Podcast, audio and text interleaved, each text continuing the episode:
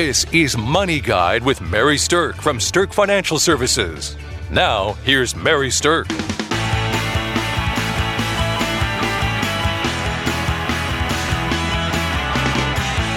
Welcome to Money Guide with Mary Sterk, and today's topic is the bulls and the bears.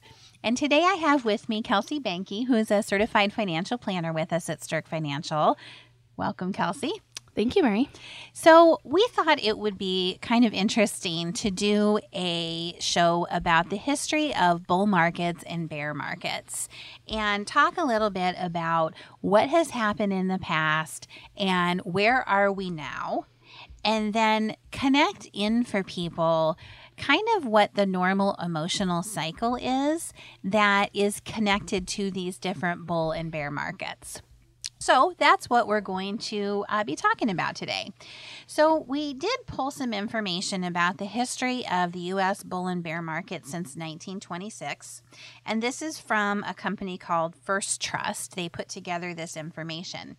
And Kelsey and I kind of looked at this and thought it was pretty fascinating because it does tell us a lot of information about bull and bear markets how long they last, and kind of what the history has been since from 1926 through June of 2017. So that's a pretty long period of time, I would say. Encompasses quite a few things in the history of the United States. Absolutely. I mean, you're you're covering decades and decades of of changes not only in in the market but in commerce and I mean thinking back to that we automobiles weren't necessarily even right. very a big thing. So computers weren't around. Technology right? is advanced. we've had wars. We've had life changing, you know, political changes and upheaval and countries changing lines and names and all kinds of mm-hmm. crazy stuff. Life expectancy changes. So it's it's interesting to look at it on this perspective because even though the world has changed so much in that amount of time, the market still reacts very similarly in different situations. So Right. Now, I do want to just make sure I go on record as saying that although things have happened in the past in ways that create patterns, there's no guarantee that those patterns are going to continue in the future. But we can look to history to understand what has happened in the past and kind of get an idea of if it does repeat itself, what we would be looking at with that. So here's one of the things that I think is really interesting. And, and first of all, let me define something. A bull market is what everybody loves because that's when the stock market is going up and people are making money. A bear market is what people don't tend to love because markets are going down. And if you're in stock related portfolios, typically you're losing money. Okay. Can I share how I remember which one's which? Sure. Somebody told me this a long time ago. Um, but a bull will attack and drive its horns up and try to lift something up, whereas a bear will swipe down. So that's a good way to keep it straight. Which one? Yeah, a bull is trying to drive it up, and a bear is trying to swipe you down. So, uh, for those of you that don't live in our world and know all of our lingo all the time, that's a good way to keep track which is which. that's kind of funny. I never really thought about it that way. I always think of a bull as charging ahead, and so that's how I guess I thought you know that was named after, and then the bear bears, I always would be afraid of being attacked by a bear. That makes me feel nervous. And so I think that's associated with the down market. There you go. That works too. I suppose we all have our things for explaining why they're named that right? way. All right. So a bull market, technically, though, is defined as from the lowest close reached after the market has fallen 20% or more to the next market high. And what basically what that means is from the low of the bear market into the highest high of the bull market, that's what the bull run is. Now you can't know if you're going to be at the end of the bull until you're already into a bear. because it's always a look back. So the bear market is defined as when the index closes at least 20% down from its previous high close and so you have to basically see at least a 20% drop in the market for there to be a bear market actually starting. So anything less than 20% is more like a correction. But if it rises back again before getting all the way down to 20%, it's still considered just part of the bull market run. Okay. So you really have to see a full drop of 20%. close down that 20%. And then a lot of times we'll even go lower for a while before it starts to come back up. And that's kind of how we measure the bulls and the bears. So, Kelsey, share with us how, on the averages, how long has the average bull market lasted and how long has the average bear market lasted? Sure, Mary. Uh, the average bull market is about nine years, so just shy of a decade of forward progress. Um, the bear market's uh, much shorter period of time. 1.4 years is the average bear market. So again, averages are are going to have some that are shorter, some that are longer in both of those cases. But when you average out everything that's happened since uh, the early 1900s, 1926, then that's what the averages look like. Now, the average bull market had a cumulative total return of 470%. That's a big number. It's a big number. That's a big number. Thinking that um, from the lowest of the, the bear market before the bull market took off, thinking that you could have your money quadruple plus over that amount of time. That's just crazy to think about. So, uh, anyway, the average cumulative cumulative loss of the bear markets is negative 41%. It's a much smaller number, but still feels severe when it's happening. Yeah, so I want you listeners to think about that. The average downside of all of the bear markets in history has been a loss of 41% but the average upside of the bear market or the bull markets has been up 470%. And the one thing that I can tell you has happened every single time in history is that a bull market has always followed a bear market. And so one of the biggest mistakes that happens is during the time periods where we're in a bear market when they're the shorter periods of time and we have less volatility in terms of overall movement, that is where people make the biggest investing mistakes because they're scared. It mm-hmm. absolutely all comes down to emotion. So, I want to talk about some of the bear markets in history and what happened during them. So, let's start with the Great Depression. Okay. So, back in 1929, we had a Great Depression. I think a lot of us know that. And the bear market during that time lasted 2.8 years. That's how long the Great Depression bear market lasted. And during that time, we saw people lose, actually, that was the deepest dive in the market. And we saw people lose 83.4% of their portfolios. Okay. Now, Following that 2.8 years, if you didn't pull your money out, if you just stayed invested, what followed after that Great Depression was a bull market that lasted for 13.9 years and had a total return of 815%. So, annualized, that's a 17.2% return over that 13.9 year period huge gains following what were big losses. Okay, so it's just kind of interesting to see what has happened after some of these bear markets. Another big bear market that we had that some of you will remember is in the 1970s when we had the oil embargo happen.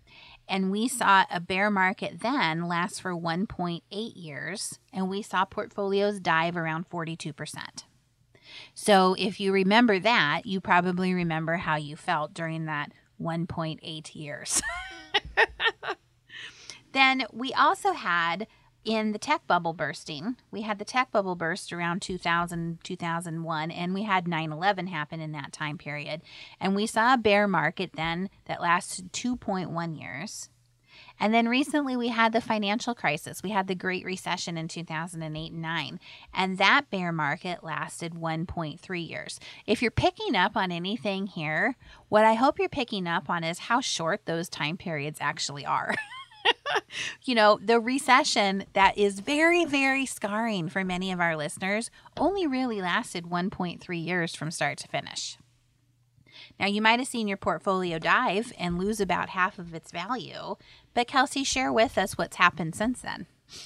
Since then, and uh, let's see, 8.3. So this is through This is through June of 2017. June is this chart. 2017. Mm-hmm. Okay.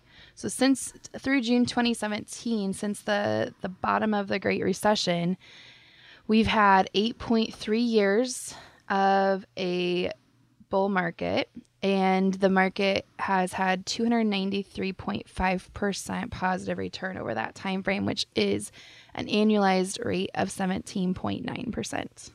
Now, some people are going to think about that and be saying, well, I didn't get 17.9% rate of return. That is coming from the bottom. So if you go all the way back to the bottom of the bottom of the recession, then not only have most people recovered what they lost, but they've also made significant gains since, and especially in the last year. We've had massive movement in the last year. Absolutely. And also keeping in mind that's if you didn't change your strategy mm-hmm. at the bottom of that as well. So, Right, and these numbers that we're talking about all reflect the S&P 500 index total return.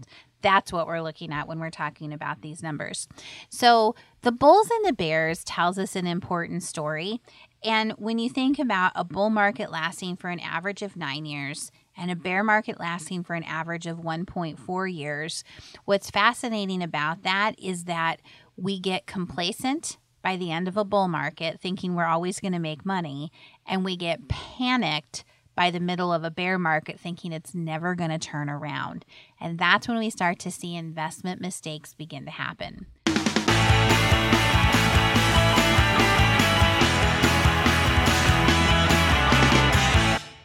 Welcome to Money Guide with Mary Sterk, and today we're talking about the bulls and the bears. And we spent the first part of the show talking about the history of bull and bear markets, and that bull markets typically have lasted an average of nine years, and bear markets have lasted an average of 1.4 years.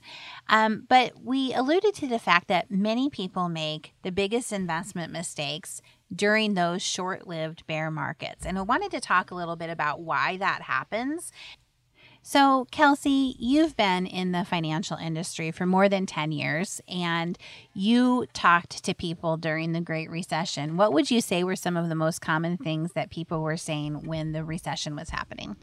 everybody was very nervous. They were scared they were going to lose everything that they had. And a lot of people made the decision um, at the company that I was at when this was all happening, which was not Sterk Financial, uh, made the decision to change things, to, to pull their money out or to uh, close things out or sell things. And it was very panic Yes. stricken. Very fear based. And that is the worst emotional mistake that you can make because if you would have just held on and let things ride through that, it would have come back. And we can see that now. But I absolutely understand that it doesn't feel like it when you're in the middle of it.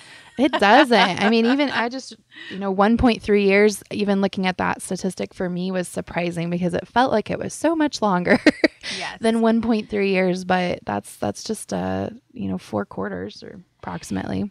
So there was a great chart put together um, by a company called BlackRock that's called Investing and Emotions. And it talks about emotions connected to the ups and downs of the market. And the reason I think this is important is because emotion tends to drive many people's investment decisions. And I want to go through this emotional cycle, but I want to start out by saying that pretty much when it comes to investing, whatever your emotions are telling you to do, you probably should kind of think about doing the absolute opposite of that. Because when the market is diving down, that's when your emotions are going to tell you to sell, which means you're selling at a low price. And that's not prudent money management. And when the markets are high and everybody's making money, your emotions are telling you, oh, I can't lose. I can't possibly not make money. I'm going to throw money and money and money into the market at a high. And that probably isn't a good thing because you're buying at a high. So your your emotions tell you to do the opposite of one of the most basic investment strategies, which is buy low and sell high. So let's look at the emotional cycle that happens from the bottom of a market up to the top of a market. So at the bottom of a market, when it starts to go back up again, when we start to see some light at the end of the bear tunnel, people start to feel cautiously hopeful. They're like, well, maybe this is done. Maybe it's going to start turning around. Maybe I'm going to stop losing money and start making money. So, cautiously hopeful is kind of what I think people are at the start of that. Then we move into being encouraged and starting to feel kind of positive about the market as it keeps rising at the start of a bull market. We're like, oh, maybe things really are turning around. Maybe this is going to stick. Maybe it's not a trick anymore. Maybe I'm starting to make back some of the money I lost.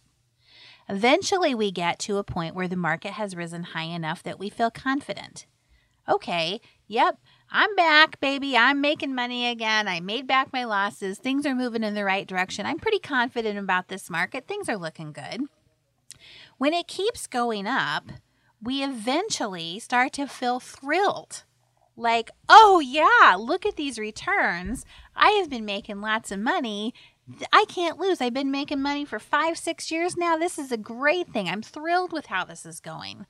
And then at the peak of a bull market, we have an emotion that is euphoria. And euphoria is where we make some of the worst investment decisions. euphoria is the emotion that people feel at the peak of, oh my gosh, this can't go wrong. I can make money in anything I invest in. A monkey could pick stocks and make money. And this is this gravy train is what I'm rolling on. And people start piling money into things, not making smart investment decisions, not thinking about whether or not things are valued well. They're just chasing the money train that ha- it's been, that the train has been on these tracks for a while in the bull market. So euphoria is the emotion at the top of the money cycle. Now, following a bull market comes a bear market. And when the market starts to correct and starts to have its downward into the bear spiral, the first thing that we think is surprise. We're actually just very surprised that this is happening. What? It's going down? I thought it was going up. I thought the economy was great. How can it be going down? I'm a little surprised. And then it goes down a little further and we start to get nervous. And when nervousness sets in, that's when the beginning of bad decision making in a bear market starts. It goes down a little bit more, and now we're downright worried. So we go from surprised to nervous to now we're worried.